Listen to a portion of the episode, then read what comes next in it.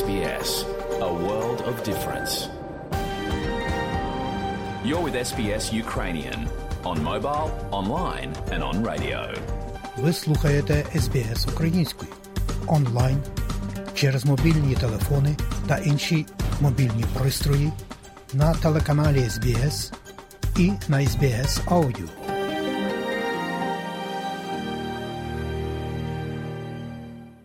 Дякуємо, що слухаєте СБС Аудіо у нашій радіопрограмі Вістки із рідних земель, з якими вас ознайомить київська журналістка Людмила Павленко.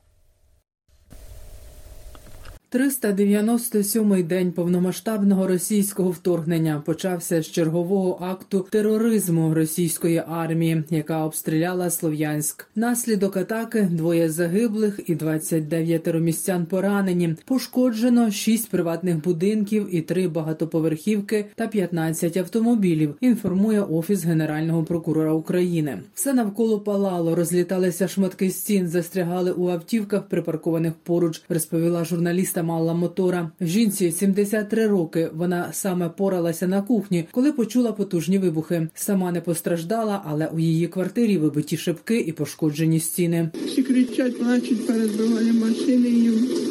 Ми Мы полетели стекла і все.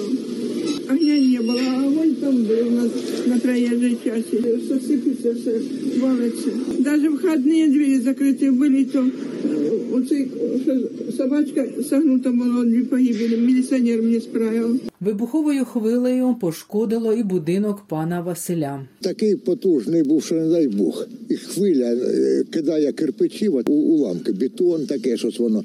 І такий сірий дим. Я тільки приподнявся і повторно іще один вибух. Вікна побиті, забор побитий.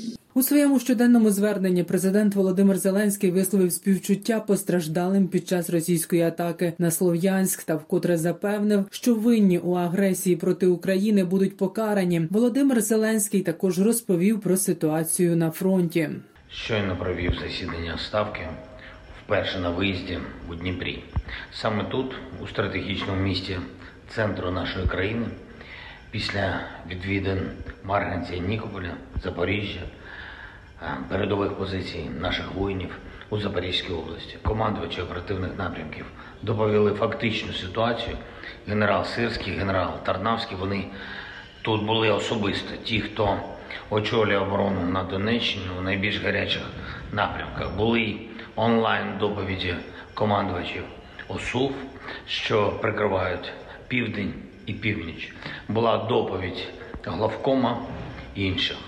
Обговорили на ставці загальну ситуацію в прифронтових районах, укріплення і захист наших рубежів по усій протяжності фронту від Херсонщини до Харківщини.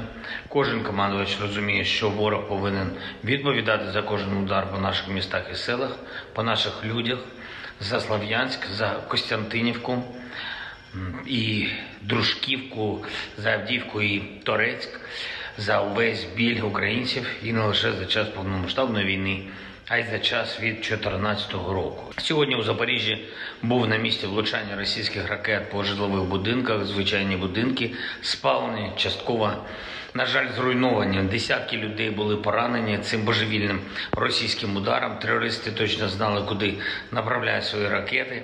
А осколково-фугасні смерчі по будинках. 37 людей постраждали, двоє загинули. Мої співчуття тим, хто втратив рідних і близьких. Більше 400 людей звернулись по допомогу, звичайно, і за цей удар Росія відповідатиме. Саме для цього ми по максимуму співпрацюємо з міжнародною юстицією, мобілізуємо світ для створення спецтрибуналу щодо агресії Росії. Все це буде. Вироки терористам будуть. Президент відвідав передові позиції фронту у Запорізькій області. Саме там Володимир Зеленський зустрівся з очільником міжнародного агентства з атомної енергії Рафаелем Грості. Вони разом побували на Дніпровській гідроелектростанції у Запоріжжі. Мета оцінити ситуацію з ядерною безпекою на об'єкті. Зустрівся із керівником МАГАТЕ Рафаелем Гросі. Тематика зрозуміла безпека нашої енергетики, наших атомних станцій, передусім Запорізької АЕС, яку Росія досі використовує для е, радіаційного шантажу світу. Жоден інший терорист не доходив до не доходив до такого у своєму цинізмі, до таких глибин, в яких Росія постійно шукає і знаходить нове дно.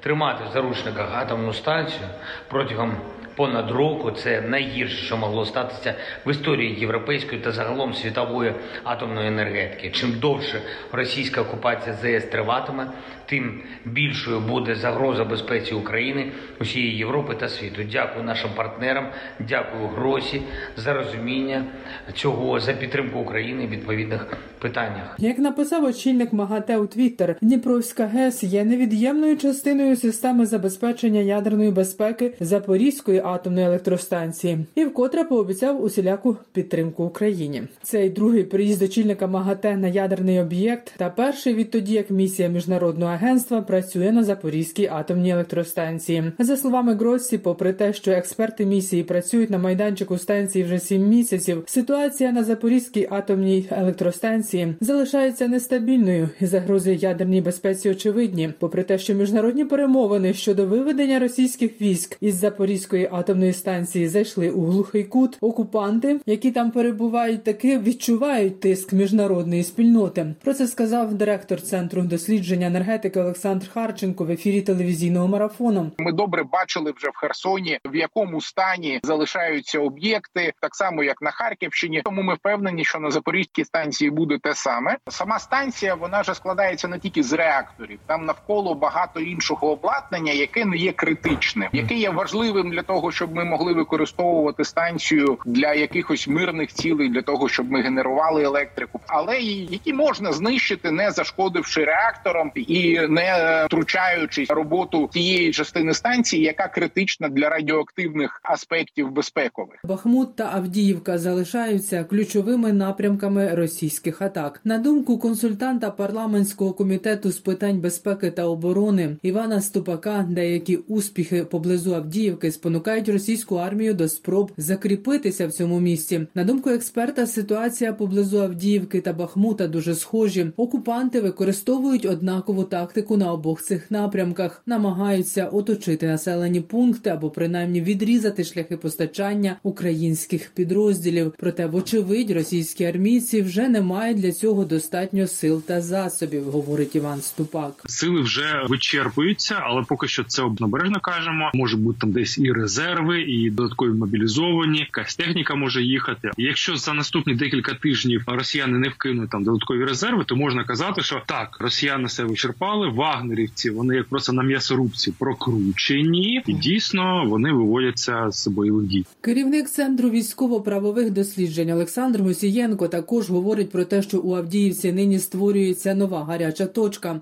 Рік вони не змогли нічого досягти, і вони вирішили, що потрібно застосувати тактику обходу з флангів. І намагаються вклинюватися в фланги, обходячи Авдіївку і таким чином беручи в оточення. До слова, журналістам в'їзд до Авдіївки відтепер заборонено, оскільки ситуація там справді небезпечна. Українські військовослужбовці не дозволили російським загарбникам прорвати оборону на сході України у жодній з точок наступу, що свідчить про неуспішність наступу російських військ загалом. Про це заявив речник східного угруповання військ збройних сил України Сергій Череватий. Бачимо і контролюємо дії противника. Ми розуміємо напрямки його дій. Ми розуміємо його задуми. Ми знаємо свої сили і засоби, на які ми розраховуємо. Ми знаємо, що нам їх вистачить для того, щоб втримати лінію фронту, і який ми можемо нанести е, удар по ворогу, щоб максимально його обезкровити, знесилити і збити його наступальний потенціал. Ядерним шантажем російський очільник намагається піднімати ставки, аби змусити світ сісти з ним за стіл переговорів. Так, плани Москви розмістити на території Білорусі частину свого ядерного арсеналу прокоментував директор Українського інституту майбутнього Вадим Денисенко в ефірі національного марафону і наголосив, що Росія не передає Білорусі ядерну зброю, про що неодноразово просив Лукашенко, а лише розміщує її на білоруській території. Як відомо, Пентагон на такі заяви Путіна відреагував стримано, заявивши, що Сполучені Штати не бачать готовності Росії використати знищити ядерну зброю, розміщену в Білорусі. Такою ж буде реакція і європейців, вважає Вадим Денисенко. Мені здається, що Путін е, сам себе програв. Він думав, що він зробить цю заяву. е, Світ е, паде, перелякається і почне просити його про якісь переговори. Але він черговий раз, з моєї точки зору, заганяє себе в пастку, яку він уже загнав себе. Це в китайську пастку. І по суті від цієї заяви виграє перш за все Китай, тому що саме з Китаєм е, будуть вести переговори про майбутнє і Білорусі, і Росії, і взагалі ядерного арсенала лідери колективного заходу. Крім ядерного шантажа, у нього нічого іншого не залишилося. Раніше російський президент Путін заявив, що Росія 1 липня планує закінчити будівництво спеціального сховища для тактичної ядерної зброї в Білорусі та вже передала білоруській армії ракетний комплекс Іскандер, здатний нести таку зброю. Що стосується реакції Європейського союзу, то як і прогнозував Вадим Денисенко, вона справді доволі стримана. Речник Європейської комісії із зовнішньополітичних питань Петер Стано заявив, що Європейський союз неодмінно відреагує, якщо Росія реалізує заявлені плани з розміщення ядерної зброї в Білорусі, але наразі очікує коментар білоруської сторони.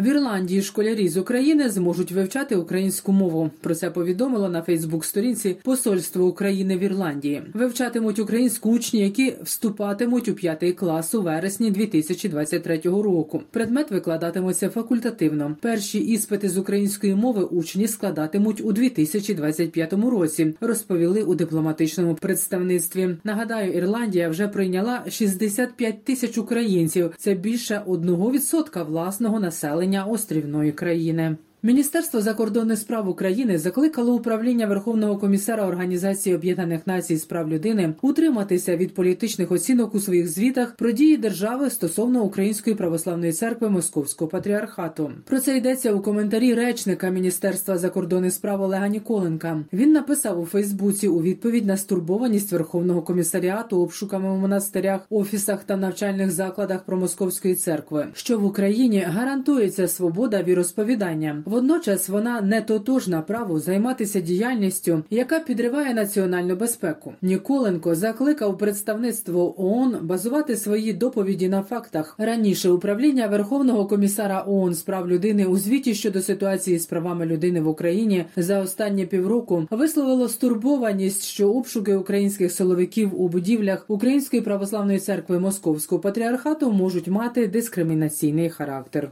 Українська залізниця дозволила повертати квитки навіть після відправлення потяга. Про це повідомила прес-служба Укрзалізниці. Зміни дозволяють пасажирам повернути повну вартість квитка, а не 10%, якщо звернутися не пізніше ніж за годину після відправлення потяга. Крім того, тепер можна оформити замовлення для перевезення організованих груп пасажирів онлайн. Уточнено також порядок оплати за перевезення собак і дрібних кімнатних тварин. Також урегульовано питання замовлення перевезення автомобіля через електронні сервіси. Людмила Павленко, Київ для СБС Аудіо.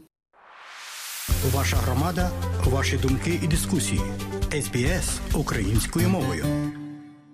І нагадаю, шановні друзі, що СБС Аудіо кожного дня подає вістки із рідних земель на нашій веб-сторінці www.sbs.com.au Ukrainian. Як і також ви щодня можете ознайомитися із найголовнішими подіями в Австралії, Україні та світі із бюлетеня SBS Аудіо. Слухайте Радіо СБС сьогодні. Слухайте нас завжди.